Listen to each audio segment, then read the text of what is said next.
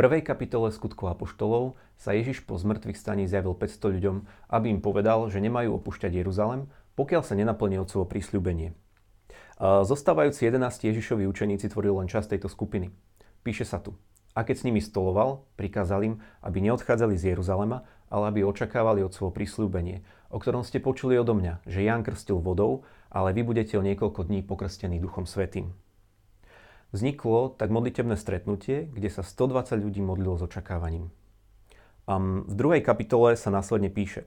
Tu sa odrazu strhol z neba hukot ako keď sa ženie prudký vietor a naplnil celý dom, v ktorom sedeli. Tento hukot prišiel z neba. Dva svety sa stretli a bolo to ako silný hučiaci vietor. Toto bolo otcovo prísľubenie. V deň Turíc sme dostali dar krstu v duchu svetom. Je to výnimočný dar, ktorý nás znovu privádza k pôvodnému zámeru pre ľudstvo, teda byť ľuďmi uspôsobenými niesť na zemi plnosť Boha. Keď bol z neba na Turice vyslaný ten zvláštny zvuk, Tisíce ľudí sa zhromaždili v 120, čo boli v hornej miestnosti. Bolo len 9 eh, hodín ráno. Ľudia sa ešte len pripravovali začať deň, všetko však zanechali tak. Zanechali svoju prácu, rozhovory, obchody. No predstavte si, aká zmena atmosféry nastala v celom meste. Ako si ale túto mocnú udalosť dejín vieme približiť aj dnes? Myslím, že sa tu skrýva veľmi dobrý návod, čo robiť, keď túžime prijať viac Ducha Svetého. A môžeme si všimnúť, že zhromaždení plnili to, čo učeníkom povedal Ježiš. Nepovedali si po pár dňoch, že sú unavení alebo že mali očakávanie, že sa to celé stane skôr. Ale ostali verní a plnili, čo počuli od Boha. Nehľadali ďalšiu službu, ďalšie spoločenstvo, ďalšie miesto na zhromaždenie, až kým sa toto celé neudialo. A učeníci boli taktiež zhromaždení na jednom mieste. A tu si myslím, že sa dostáva do popredia dôležitosť spoločenstva. Učeníci neboli roztrúsení, ale pohromade, aby sa mohli podporiť, pomodliť sa spolu, pomoci. Poznáte ten pocit, keď sa na chválach ľudia okolo vás modlia, ale naozaj, že modlia. Už len tá atmosféra miesta, kde sa chváli Boh, vťahuje do modlitby a upriamuje pozornosť na Otca. Hm, možno sa tak aj priťahuje nebo na zem.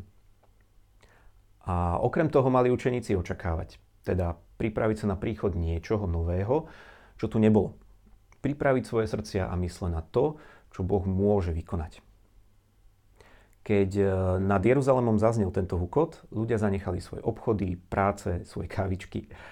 A je to pozvanie aj pre nás, aj v tento deň, zanechať uh, tieto bežné povinnosti a nenechať naše srdce zahádzané povinnosťami dňa, ale oddeliť sa od všetného pre očakávanie toho, čo Boh môže spraviť, toho nebeského každý deň.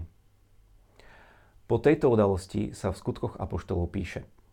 Vytrvalo sa zúčastňovali na učení apoštolov a na bratskom spoločenstve, na lámaní chleba a na modlitbách. Všetkých sa zmocňovala bázeň. Možno práve toto je jednoduchý návod, ako oheň nestratiť. Nechať sa formovať, a mať priateľstva v spoločenstve a zúčastňovať sa ich, byť často pri lámaní chleba a modliť sa.